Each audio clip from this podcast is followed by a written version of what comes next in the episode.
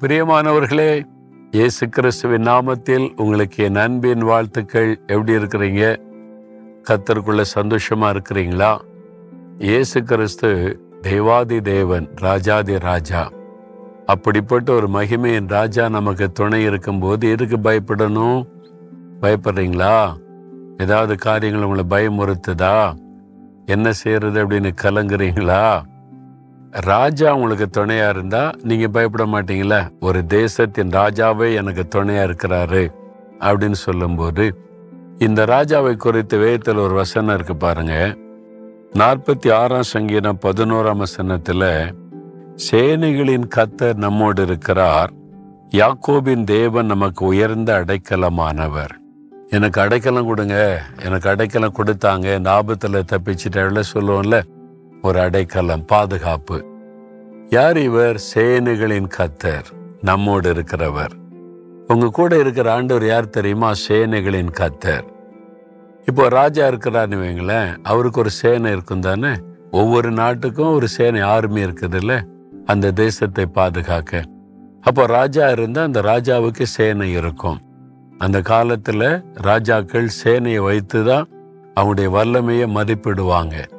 அந்த காலத்துல எகிப்து தேசத்துல பார்வோனுடைய அந்த சேனையில ரதப்படை இருக்கு பாருங்க. பார்வோனுடைய ரதப்படை வருதுன்னா யாரும் கலங்கிருவாங்களாம்? அவ்வளவு பிரம்மாண்டமான ரதப்படையை அவர் வைத்திருந்தாராம். ராணுவம் சேனை. நமக்கு ஒரு ஆண்டவர் இருக்கிறார். அவர் தனி ஆள் கிடையாது. அவருக்கு ஒரு பெரிய சேனை இருக்கிறாரு யாருங்க அந்த சேனை அப்படின்னு நினைக்கிறாங்களே? தேவ தூதர்கள் கோடான கொடியா இருக்கிறாங்க. இவங்க எதுக்காக என்று வச்சிருக்கிறாரு அப்படின்னு நினைக்கிறீங்களா? தன்னை பாதுகாத்து கொள்ளவா? தன்னுடைய பிள்ளைகளை பாதுகாக்க. உங்களை பாதுகாக்க தேவன் தம்முடைய தூதர்களுக்கு கட்டளை இடுவாராம் அவர்கள் சூழ பாளையம் இறங்கி உங்களை பாதுகாப்பார்கள் என்று வேதத்திலே நம்ம பார்க்கிறோம். ஒரு சமயம் எலிசா என்ற தீர்க்கதரிசி அவர் ஒரு கத்தருடைய தீர்க்கதரிசி ஊழியக்காரர். அவருக்கு உதவமா எதிர்நாட்டு அந்த ராஜா நினைத்தான் இந்த தீர்க்கதரிசி தான் அந்த நாட்டுக்கு பாதுகாப்பா இருக்கிறான். இவனை நம்ம பிடிச்சு அழிச்சிட்டோம்னா அந்த தேசத்தை பிடிச்சிடலான்னு சொல்லி இவன் எங்க இருக்கிறான் நீ கண்டுபிடிச்சு அவன் இருக்கிற பட்டணத்தை ராத்திரியோட ராத்திரியா சேனைகள் வந்து சூழ்ந்து விட்டாரு. எதிரியினுடைய சேனை ராணுவ வீரர்கள் சுற்றிலும் அவன் இருக்கிற வீட்டை சுற்றிலும் அவங்க வந்து பாளையம் இறங்கிட்டாங்க. காலையில எழும்பி வெளியே வந்து பார்த்தா எதிரிகளுடைய ராணுவம் அந்த சேனை சூழ்ந்து இருக்கிறாரு. அந்த ஊழியக்காரனுடைய வேலைக்காரன் சொல்றான் ஐயோ நம்ம அகப்பட்டு கொண்டோம். இனி தப்பிக்க வழி இல்லைன்னு சொல்லி பயந்து எதிரிகளை கண்டு பயந்து கலங்குகிறான். எலிசா சொன்னாரு அவர்களோடு இருப்பவர்களை காட்டிலும் நம்மோடு இருக்கிறவர்கள் அதிகம். அது எப்படி நம்ம ரெண்டு பேரும் தானே இருக்கிறோம்? அவங்க ஒரு பெரிய சேனையே இருக்குது.